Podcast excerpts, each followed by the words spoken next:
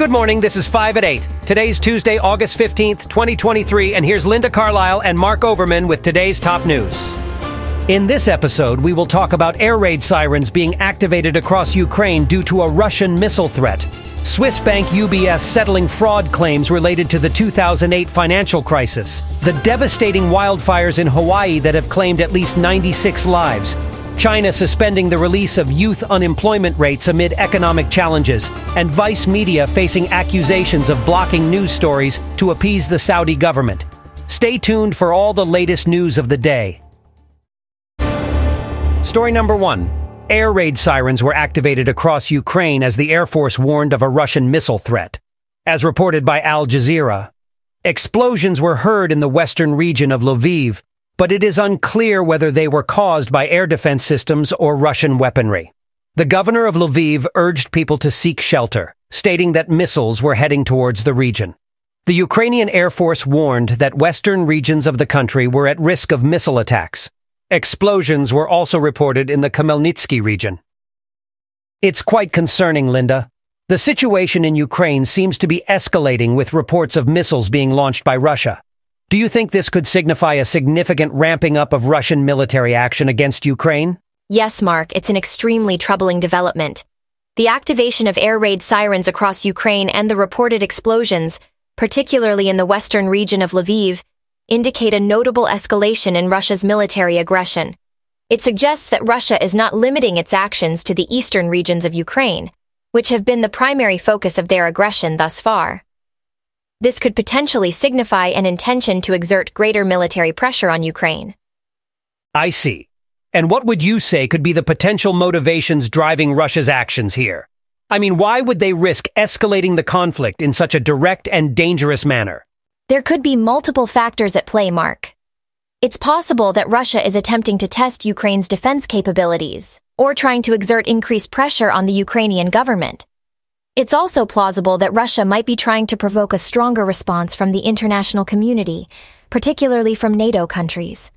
However, it's important to note that these are speculations, and without explicit statements or insights from Russian authorities, it's hard to definitively determine their motivations. That's a fair point, Linda.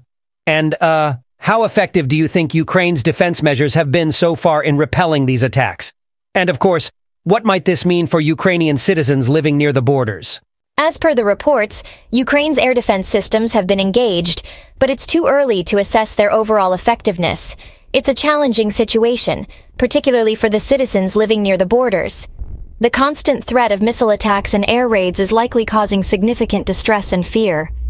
It's a stark reminder that behind these military maneuvers are real people whose lives are being disrupted and put at risk. Absolutely. It's always important to remember the human cost in these situations. Now, how do you anticipate the international community responding to this escalation? I mean, countries bordering Ukraine must be feeling pretty on edge right now. Yes. Countries bordering Ukraine, particularly those in the European Union and NATO, are likely to be very concerned. They're expected to continue calling for a de-escalation and for Russia to respect Ukraine's territorial integrity. There could also be discussions about increasing sanctions against Russia or providing further support to Ukraine. However, the situation is very fluid, and the international response could evolve as the situation unfolds.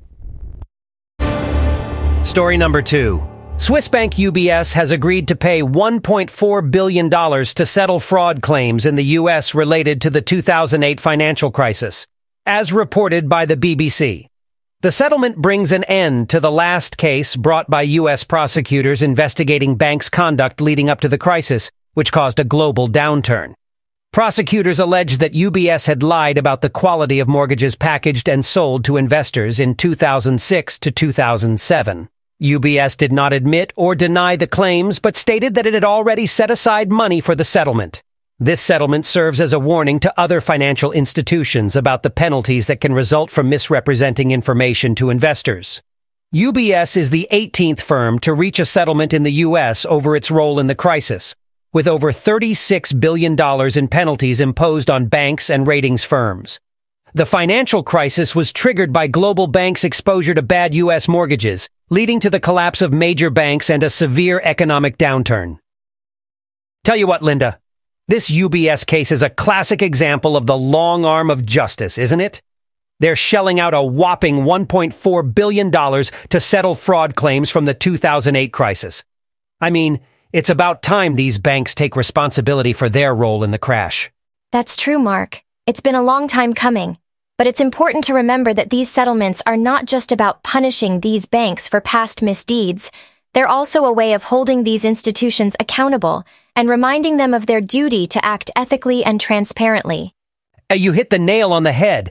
It's a major warning shot to financial institutions, big and small. They've got to play by the rules or face the consequences. But you know, I can't help but wonder if these penalties are enough of a deterrent. After all, UBS, JP Morgan, Bank of America, they're all still in business, aren't they? You raise a good point, Mark. It does beg the question of whether these monetary penalties are truly effective in preventing such crises in the future. After all, these are multi-billion dollar corporations. Is a billion dollar fine really going to change their behavior? Or are we simply treating the symptoms of a much deeper problem within our financial system? Well, that's the million dollar question, isn't it? Or should I say billion dollar question? But seriously, I think you're onto something there, Linda. It's not just about the fines. We need to take a hard look at our financial regulations and see if they're doing enough to prevent these kinds of crises in the first place.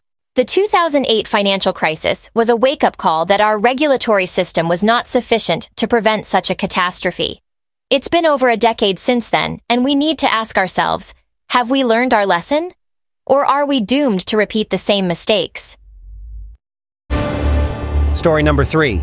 At least 96 people have died in massive wildfires in Hawaii, with officials predicting that the death toll will continue to rise as search efforts continue. The fires, the deadliest in the U.S. in over a century, have displaced thousands of survivors and destroyed much of the historic town of Lahaina. The exact cause of the fires is still unknown, but dry weather, high winds, and the effects of climate change are believed to have contributed.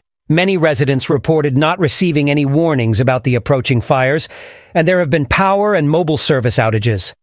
Emergency shelters have been opened for displaced individuals, and President Joe Biden has pledged resources to assist Hawaii. In a report from Al Jazeera, it is stated that the Maui blaze is the deadliest U.S. wildfire since 1918. It's absolutely devastating, Linda, to hear about the wildfires in Hawaii. Now, we know wildfires have become increasingly frequent due to climate change, but I'm struggling to understand how something this catastrophic could happen in a state like Hawaii, which is known for its tropical climate. Can you shed some light on this? It's a complex issue. While Hawaii is indeed a tropical paradise, it's not immune to the effects of climate change. You see, global warming is causing weather patterns to shift and become more extreme and this includes periods of dryness and high winds, which are the perfect conditions for wildfires. The storm, Hurricane Dora, passing through the area likely exacerbated these conditions. That's alarming. And what's more concerning is the lack of adequate warning before the disaster struck. Residents were taken by surprise. How did that happen? Yes, it's concerning indeed. Hawaii has a sophisticated network of sirens to alert residents about potential disasters. However, in this case, power and mobile service outages likely hampered these alerts. Also, the rapid advancement of the fires propelled by the wind made it difficult to give timely warnings. The governor has ordered a review of the state's response, so hopefully, they'll find ways to improve the system. So what we're seeing here is a failure of infrastructure in the face of extreme weather conditions exacerbated by climate change. And looking at the aftermath, the displacement of thousands of survivors, it's clear there's a need for better disaster preparedness and response strategies. What's being done on that front, Linda? Well, Mark, FEMA and aid groups have opened emergency shelters for the displaced. FEMA has also activated a program to move people from shelters to hotels. The Red Cross is helping connect residents with housing resources. These are immediate response measures, but there's a long road to recovery ahead. And you're right. This tragedy underscores the critical need for better climate change adaptation and disaster preparedness strategies to prevent such incidents in the future. Right, Linda. The urgency for a global initiative to manage climate change and protect our planet and its citizens has never been greater. We need to ensure that we're not just reacting to disasters, but also proactively taking steps to mitigate risks and reduce the impact of such events. It's a reminder that climate change is not a future problem. It's a present crisis. and dealing with it requires global cooperation, innovative solutions, and most importantly, an unwavering commitment to protecting our planet and its people. Story number four. China has announced that it will suspend the release of youth unemployment rates as the country faces economic challenges, as reported by The Guardian.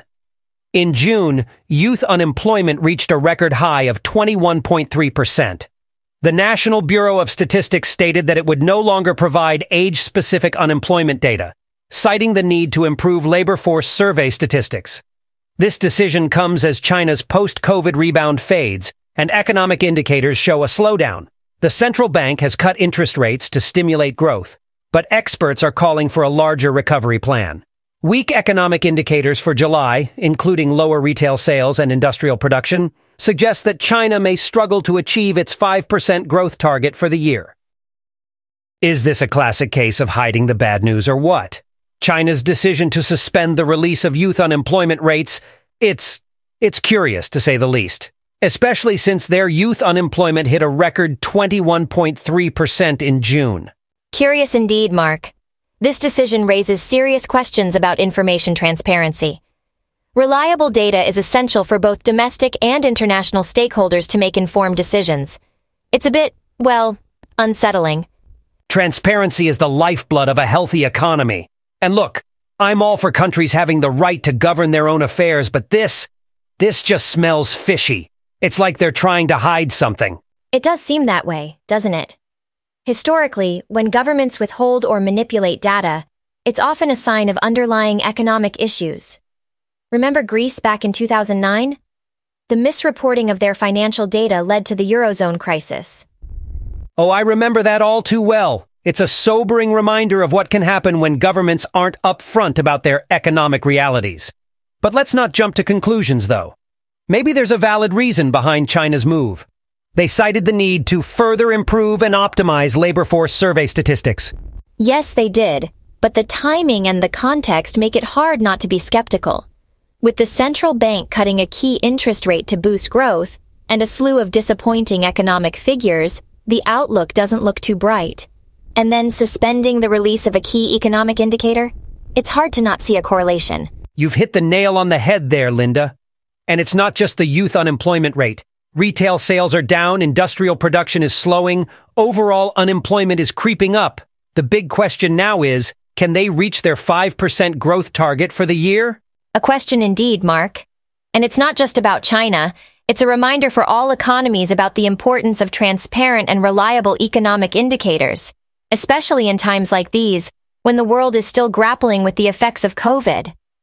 A healthy global economy needs trust and transparency, not just domestically, but internationally too. Story number five. Vice Media has been accused of blocking news stories that could offend the Saudi government, raising concerns about the company's editorial independence. According to The Guardian, sources claim that Vice has censored its Western facing news content in order to protect its staff working on contracts in Saudi Arabia. The media company recently signed a lucrative partnership deal with the Saudi government-controlled MBC Group to establish a joint venture in the country. The influx of money from Saudi Arabia has led to fears that Vice is prioritizing financial interests over reporting on human rights abuses in the kingdom. The company's expansion in Saudi Arabia has also led to changes in its London office, including the removal of a photograph of the Sarah Everard Memorial protest and its replacement with a map of Saudi Arabia. Vice's joint venture with the Saudi-backed publisher is part of its strategy to shift away from news and focus on lifestyle content. Have you ever seen something like this, Linda? A media company allegedly censoring their own content to not offend a country they have business ties with. It seems like a clear conflict of interest, doesn't it? Yes, Mark. It does seem concerning. While it's not an unheard of phenomenon, this case with Vice Media and Saudi Arabia is certainly notable. In theory, editorial independence should be a cornerstone of any media outlet. However, when financial interests come into play, it can become a lot more complicated. Let's remember, Vice Media has signed a lucrative deal with Saudi government-controlled MBC Group. This raises questions about the potential influence of this partnership on their editorial decisions. Quite a thorny issue, isn't it? But what about the safety of their staff working in Saudi Arabia? That was one reason given for pulling the content. Isn't that a valid concern? Yes, Mark, the safety of journalists and media staff is crucial and cannot be overlooked. But um, this situation also highlights the complex ethical quandaries media organizations sometimes find themselves in. How do you balance the safety of your staff with the responsibility to report objectively and fearlessly? It's not an easy question to answer. And it could also be asked why Vice Media decided to expand so aggressively in a country known for its restrictions on press freedom. Right, right. And it's not just about Vice Media, is it? This could be seen as part of a wider trend of media outlets potentially swaying under financial or political pressure. What do you think can be done to safeguard journalistic independence, Linda? That's a big question, Mark, and there's no one-size-fits-all answer. But transparency is key, for starters. Media organizations must be open about their financial ties and potential conflicts of interest. Strong institutional policies protecting editorial independence are also crucial, and it's important that these policies are not just words on paper, but are actively enforced. Additionally, journalists themselves have a role to play. They need to hold their organizations accountable and push for integrity in their reporting. Finally, the public, readers, and viewers need to be vigilant, critical consumers of news. They must demand and support independent, ethical journalism. That's it for this morning. Have a great day and see you all tomorrow. 5 at 8 is researched, written, and performed by artificial intelligence. For more information, visit botcaster.ai.